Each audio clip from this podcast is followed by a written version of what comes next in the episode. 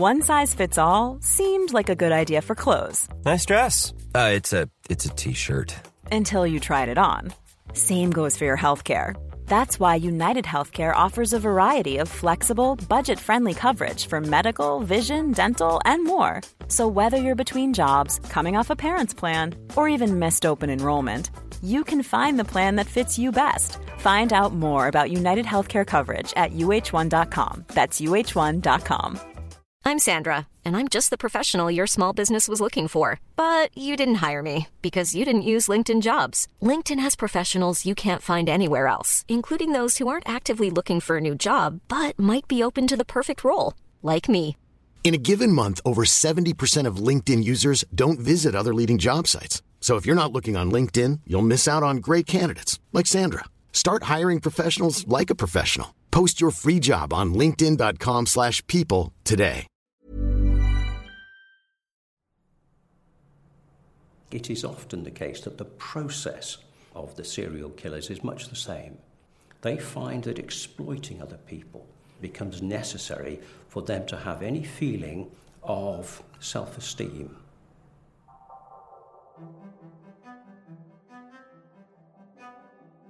For the very first time, the greatest minds in criminology have come together to dissect the psyches of some of the world's most prolific serial killers.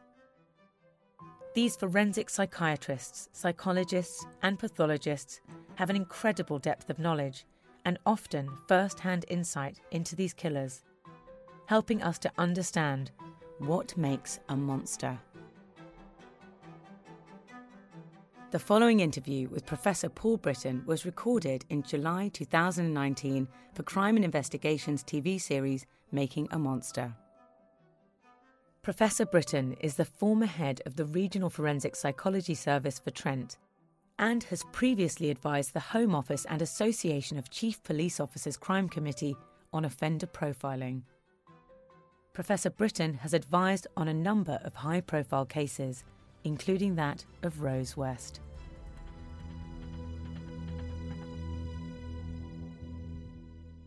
Warning the subjects covered in this podcast are of a sensitive nature. Listener discretion advised.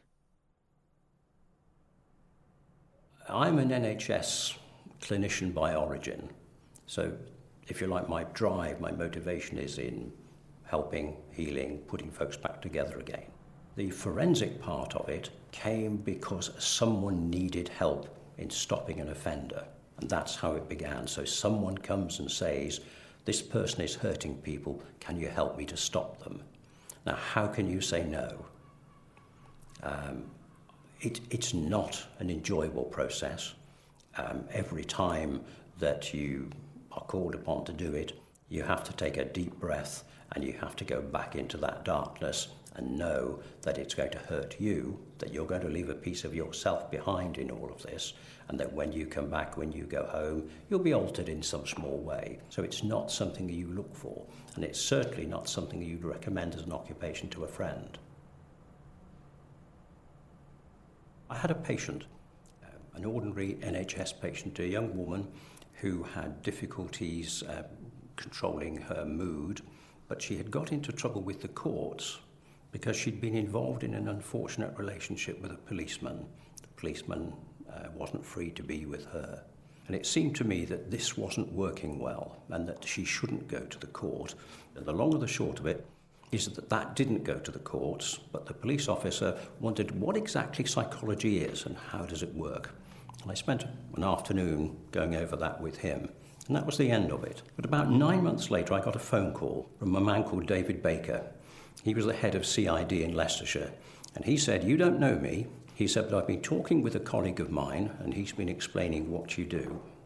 If I showed you a murder, do you think you could tell me anything about the person who'd been responsible for it. And I said, I don't really know, maybe. He said, Well, can you come? Uh, yes, when? Tomorrow. Have a good breakfast before you come. And I went off. And then David showed me uh, a murder, the scene of crime, the evidence, for an offence that they had been struggling with for about two years. And it fell to me then to look at the offence, to look at what had happened to the victim, to understand the antecedents, and to lay out what became the first psychological profile, certainly in the UK. And uh, having put that in, it took about two days. Um, at first, David's team were somewhat doubtful. They had the view, well, sir, we've been doing this for two years. We've got nowhere. How is it that this chap can come in in two days? And, you know, suddenly we have this magic result. He said, let's see. So they worked on the profile, as we now call it. We didn't call it a profile then. And in about two days, they had arrested a person for the offence. And then they came back and they said, well, look, there were 19 points on this um, analysis. Every one of them turns out to be exactly correct. But we've never interviewed a person like this before. Can you explain to us how we best do that? And so then it was a question of sitting, choosing the interview teams, briefing them, and helping them to help the person give an account of what he'd done. And that became the beginning of psychological profiling here. Today, a psychological profile is essentially an examination of the scene of a crime, post mortem materials, statements, everything that goes towards the investigation of an offence, where many things are known except the identity of the person responsible for the murder.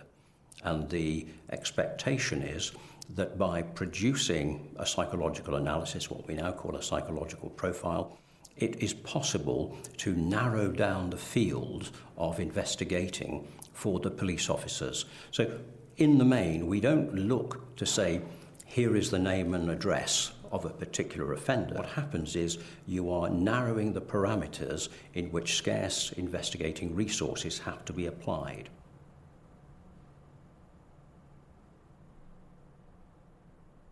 In the investigations I've been involved in, the roles vary.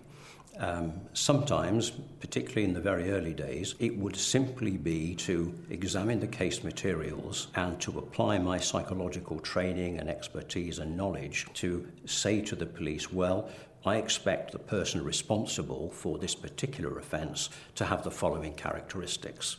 And you might be looking at age, uh, residence, type of work, motivation, what drives them, what makes them happen. If they're a serial offender, what is their preferred victim? And so, where would they be looking for other victims? What is the chain of offences that they may have? So that if, for example, you have two or three offences that are notified and understood, but you are able to say, well, I would expect this offender, in fact, to have been responsible for many more offences, and if it were me, I would be suggesting you looked here, here, and here, where you might find more. So that would be the, the early stages. And then that would move on for me to helping with interviews. When I began, I was very surprised to be asked by the police to teach them how to interview, because I had always assumed that if you wanted to learn how to interview in an investigative sense, who would you ask? You'd ask the police, but it turns out that many of the offences I was asked to look at were quite specialist. And knowledge and understanding of predatory sexual offenders and certain other personality types weren't common. It didn't happen often in policing. And so sitting with them, briefing them, training them, if you like, how to understand, recognize, and how to uh, take evidence in an interview from suspects was a great help in eliminating or taking someone on so that they could be charged. After that, it moved on from time to time where um, you might be asked to join the management team of an investigation. So that if you had a particularly difficult offence, and, and by this, when I talk about a straightforward serial killing, that sounds very cold and calculated. But although the offenders are all unique, it is often the case that the process of the serial killers is much the same. So that once that is established, you may not need outside specialist help to guide you through that. But if you have a more complex case, it can be necessary to help and to guide the officers in understanding what may or may not be happening, where a case actually is something other than it looked where it's not a murder, where it's a staged offence, or whatever it happens to be, and so you may help with that. When the psychologists or psychiatrists piece together the profile of a serial killer, does the killer conform to certain key characteristics, or have they encountered the same life events? Are monsters made in a mould?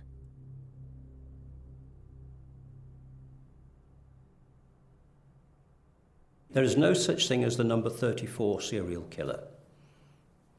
There may be William Smith, who happens to be a serial killer.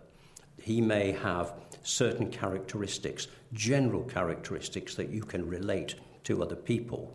But it's only when you get into that fine detail that you understand this particular man. And so what? What does it mean? Okay, so you know this. Therefore, well, you can use it to hopefully prevent more offences by that person. Then you come to the really tricky issue. Assume for a moment that you have a reasonably good pro forma of the characteristics, the early characteristics of people who go on to be serial killers or other serious offenders. What are you going to do? Now, there are some people who think, well, you stop them, you, you, you act early, you look to the general good. Don't think you can do that. What you can do is you can understand that at home, in parenting and in family life and at school, we can all behave in ways that can recognize our contribution to the developing life of what becomes the offender. And we can intervene with ourselves earlier to reduce the likelihood of that happening.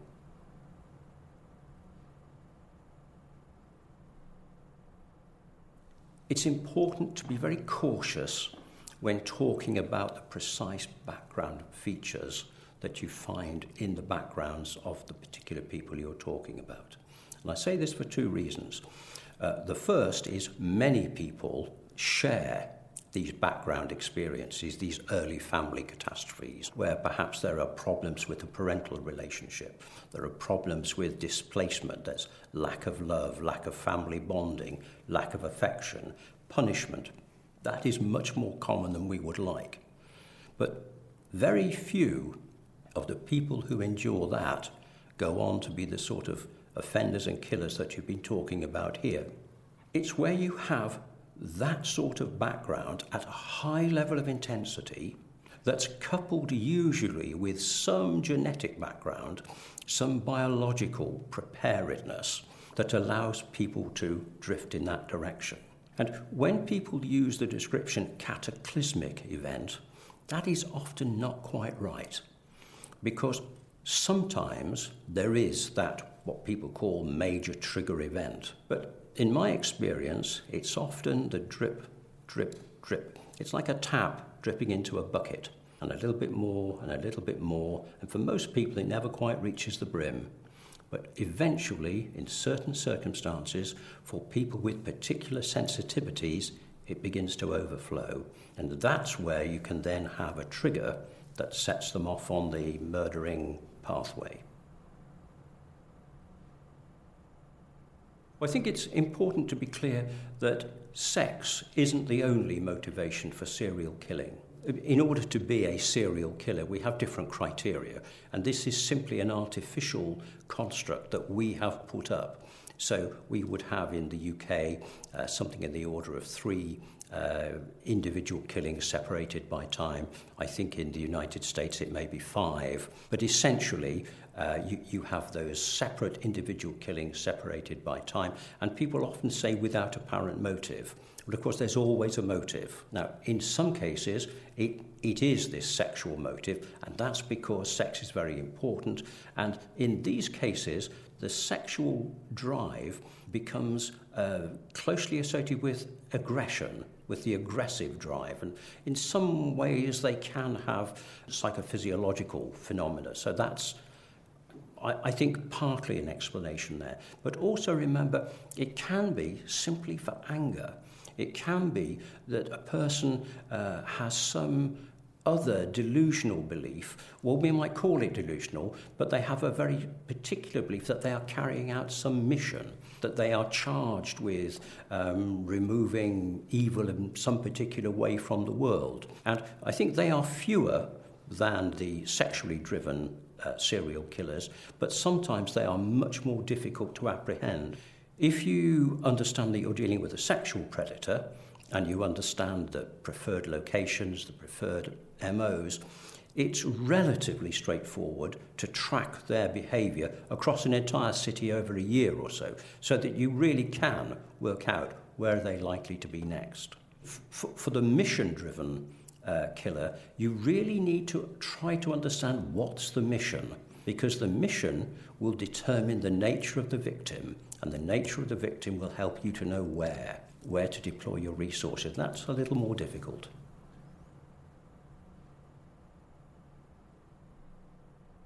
Imagine seeing the growth and development of a person represented by a tree. If you have in the ground the roots of the tree and you think in terms of, sort of genetic contributions, all sorts of things come into the tree in the first place, all sorts of potential. Now, as the tree, the plant develops, there are environmental influences that come to bear. They always interact with whatever it is that's coming up through the roots, the genetic potential. Uh, sometimes these are very positive, and we all know that a warm, loving family, good relationships with mother and father, particularly mother, seem to foster a successful later life. And the other side of it is that the absence of that, in particular, poor, destructive relationships with parents, with mother, and at school seems to be connected for many people with a deterioration into a negative disposition. So instead of the warm, self confident looking at other people and recognizing them, having the ability to understand that they are unique individual people as well, it becomes much more easy for the growing person, the child, to begin to see others as a shadow, as not, not a genuine separate entity, but to be there really for their purposes. Now, that's compressing something that happens in a very subtle way over a long period of time. But the outcome is that we have a lack of empathy beginning to develop. We have an instrumental relationship with the world beginning to develop. Now, this can all be offset if you have good relationships at school, decent teaching relationships, good role models that offset this negativity. But often, for these people, that doesn't happen. It exacerbates the problem.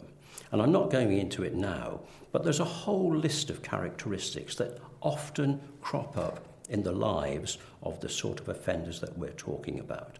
And gradually, there's a divergence between people who go on to have this sort of bleak, negative, hostile, aggressive, rejecting personality, but also with a selfish, externally punitive view of the world, divergence between that group of people and the rest of us, the people who seem to muddle through other people work with us, we work with them, we give and we take, we expect sometimes to make way for others and sometimes to have them make way for us.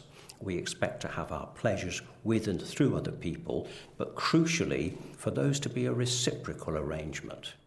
Now, the people that we're talking about who are the offenders often don't have that. They find that exploiting other people, as we call it, becomes necessary for them to have any feeling of self esteem, any feeling of a future, sometimes any feeling at all. And they build a fantasy life. And the fantasies usually, in this case, become aggressive, they become negative, they become increasingly demanding and increasingly explicit until merely imagining it isn't enough to give them the reward and the return that they want. And so they begin to practice and that may begin by simply following someone, just wandering around, looking, imagining what I might do to him or to her. And then there is often a view that that person wouldn't like me. They would think I wasn't good enough. They would hate me. Well, I hate them anyway. And they're not a proper person. They're on their high horse. I'd like to take them off their high horse. And gradually they begin to do just that. And you go on and you have the rape and eventually the murder. And once the first one's done, that's okay. But actually, I could do better than that. There are things that I can imagine that would have made it so much better. And so the rehearsal goes up a notch. And then that gets implemented. And the sad thing is, it's never perfect. So there always has to be another one. Each person varies in the period between the killings. For some, it can be only days apart. They, they, they commit their murder, they get some satiation, and then time goes and they build again. Uh, for others, it may be weeks or months. I, I think the victim and the range of travel that's used by uh, people who kill and kill serially is very much a matter of individual differences. Uh, some people, their opportunity, their lifestyle has them very close to home. You have people like Gacy, um, you have people like the Wests. Now, they both killed close to home, although the Wests a little, little farther afield, but they used home as the disposal site. It used to be thought that serial killers would travel widely and disperse their bodies to avoid detection. And for some, that's true. But it's also true that many really like to keep their uh, victims close to them. And they do that for two reasons. Uh, one is because it's theoretically easier, and if they have the place and the skills to do that, you have some folks who have remote farms, you have some folks who have livestock that will devour uh, flesh as part of their diet.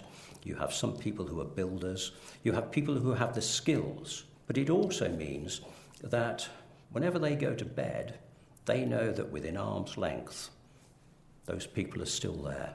And so that when they relive their fantasies of what they've done with the person, if they have sadism in their um, repertoire, they can remember the pain, the anger, the torment, and if you like, put the hand out almost and touch the, uh, the dead, the ones that they've created. The other thing that they do, which is particularly chilling, is they attribute to the victim feelings and perspectives that were never there. So they will have the victim having wanted them, having made them, having provoked them, having led them on and they will then imagine that and push it onto the dead victim in their memory. Now, having the victim close by allows all of that. And in some cases, uh, cases that I've dealt with, they don't bury the victim exactly, but they semi mummify them and they bring them out from time to time so that they can talk to them and revisit what they've done. Now, if you're looking at the sort of uh, serial killer, the sexual killer, who goes out, has a victim, finds usually her, takes her off, and they've perhaps gone 20, 30, 50, 60 miles away. They have done their deed, they have assaulted them, strangled them, stabbed them, they have spent however long it is with them at some risk, and then hidden or dropped their body in woods. It's quite a different aftermath, so that they're not then feasting in the same way on what they've done. They're just moving on to the next victim to relive that moment of hunting. There are various challenges when you are interviewing a serious offender of whatever sort, and this applies to serial killers, sexual killers, rapists, uh, but also people who are thieves. Whatever it is, the challenges are always present. One of them is honesty. Um, it's at the beginning, when you're looking at an assessment, we're not talking about treatment at the moment, there is usually an adversarial relationship present of one sort or another. If the person is functioning in a way that allows them to understand what's going on, and if they don't, you shouldn't be talking to them, then they know that everything that they say may well work against them that by exposing and exploring themselves with somebody else, they may well be giving you ammunition that will send them off to a life sentence or, in some countries, rather worse. So they're guarded. And it's very important, in my uh, experience, to do two things or three things. Firstly, you do need to try to build a relationship, but it needs to be a straightforward, honest relationship. Um, and then you need to be able to go in detail over and over again every aspect of what they have to tell you and to cross reference that with every external source that you can. I think one of the great mistakes that can be made, and certainly by clinicians at very early stages, is simply to take at face value that which the person on the other side of the desk says. And remember, Many, not all, but many of the people you're interviewing uh, see themselves as being quite self assured and quite dominant. And for them, there is sometimes uh, a great pleasure in playing the interview game and leading the interviewer into all sorts of erroneous mischief. And your job is to be aware of all that, but never to forget that you're still dealing with a human being on the other side of the desk. And you have to know. And if, for example, you're dealing with a very young person, a child, as happens from time to time if you have a child that's been involved in killing, uh, then all of those uh, requirements are multiplied many times over. And remember, you, there are two areas that you're looking for. One is you're looking for truly what happened, who are you, how did you get, but you're also remembering that you're, you have some wish not yourself to do further damage to the person on the other side of the desk.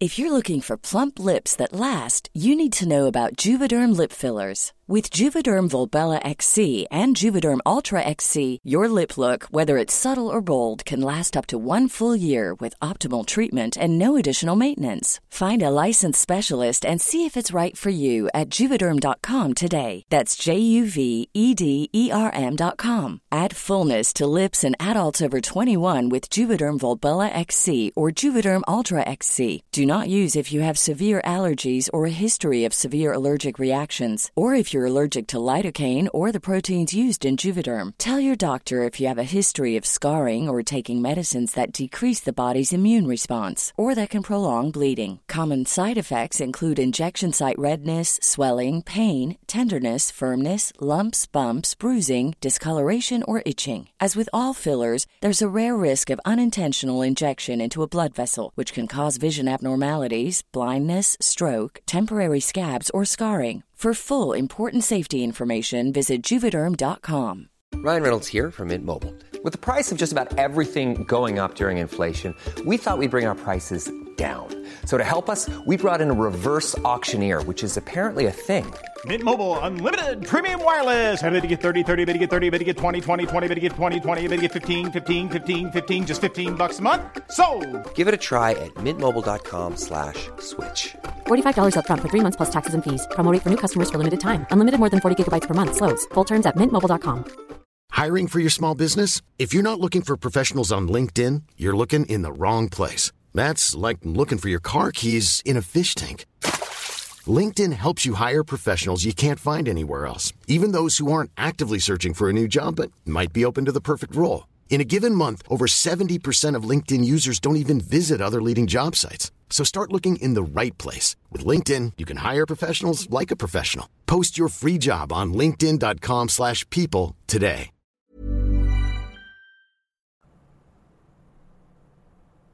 I have been in interviews where uh, folks have brought out hunting knives uh, and a hammer as part of the interview process uh, in early stages where they would want you to back off a little bit. So, not as a direct, if you say that again, I'm going to hit you with a hammer, but very much more in the sense of understand this is the sort of thing that I find myself using when people upset me.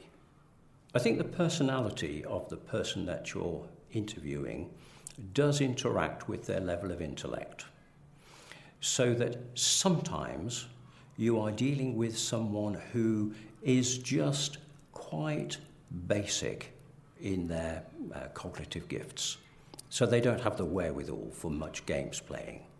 But you do, from time to time, uh, find yourself dealing with someone who is much brighter, much more uh, planful in what they're doing, and they do like to engage you in um, theatre and games playing in the interview room. And it's something that uh, has been a particular issue because I, I know of cases where offenders very much want to engage you. So this isn't just in the interview room, this is before they get there. Um, it, does happen that where a psychologist or a policeman becomes known more widely, sometimes an offender will feel uh, they are uh, sufficiently important to merit the attention of that particular person, and they're going to show that particular person that they are rather better than they are. And that's a problem, uh, and the best way of avoiding it is not to be so prominent.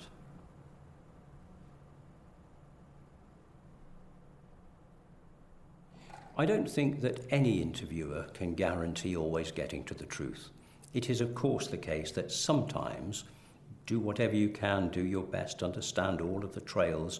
You may never feel entirely happy with what you have found out through the interview process. Usually, uh, you can add a great deal more understanding about the person and what's happened. But the way you would go on is you would then test it. If these things are true, what would that imply for this person's behavior for here on? And so you would perhaps attempt to predict how they would behave in certain uh, closed conditions, and you would track them through those conditions to look for confirmation of what's been said or alternatively disconfirmation. But there are no guarantees. I have looked at, worked with, and tracked many offenders over the years. But I find that I reserve evil for a very narrow band of people. For me, evil requires a person to come into the world with no clear deficits. In other words, there are no genetic problems. They don't have the family issues that we've talked about. They don't have the educational deficits, they don't have the occupational problems, they don't have the rejections. In other words, they don't have that background that we often would say, oh, well, that would excuse a serial killer. They come with all the advantages.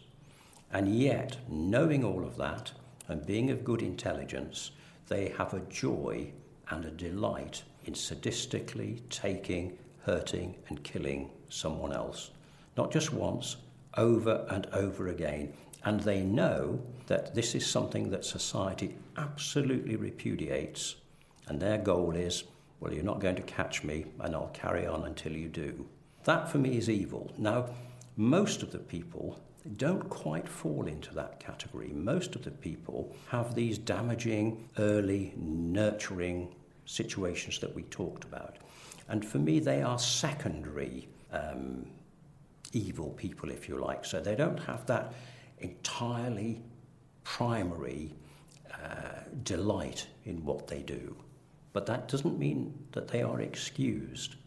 Because except where you're looking at someone who has a frank mental illness, where they are not in contact with the real world, where they truly believe that they are following a God given mission or whatever it is, nevertheless, people we're talking about know it's wrong and are making choices. What they don't do is they don't say, Look, I am hurting. I have these difficulties. Can you help me? They don't do that. Instead, they say, I have these feelings, I have these difficulties, and I'm going to hurt you because why shouldn't I?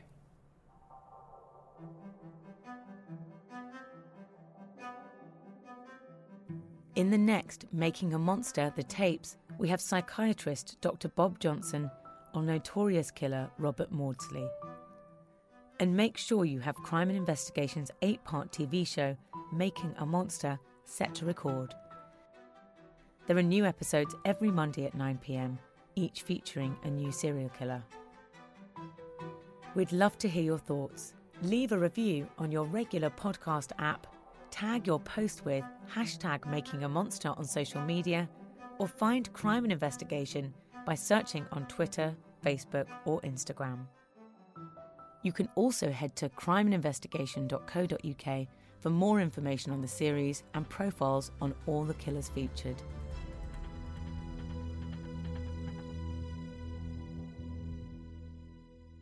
Making a Monster the Tapes features interviews recorded by Monster Films for the Crime and Investigation TV series and was voiced by me, Cherry Healey, produced by Sam Pearson and Chloe Frost, with editing by Joel Porter. Hi, I'm Daniel, founder of Pretty Litter. Did you know cats tend to hide symptoms of sickness and pain? I learned this the hard way after losing my cat, Gingy. So I created Pretty Litter, a health monitoring litter that helps detect early signs of illness by changing colors, saving you money and potentially your cat's life. Pretty Litter is veterinarian developed, and it's the easiest way to keep tabs on your fur baby's health right at home. Go to prettylitter.com and use code ACAST for 20% off your first order and a free cat toy. Terms and conditions apply. See site for details. Even when we're on a budget, we still deserve nice things. Quince is a place to scoop up stunning high end goods for 50 to 80% less than similar brands. They have buttery soft cashmere sweaters starting at $50, luxurious Italian leather bags, and so much more. Plus, Quince only works with factories that use safe, ethical, and responsible manufacturing. Get the high-end goods you'll love without the high price tag with Quince.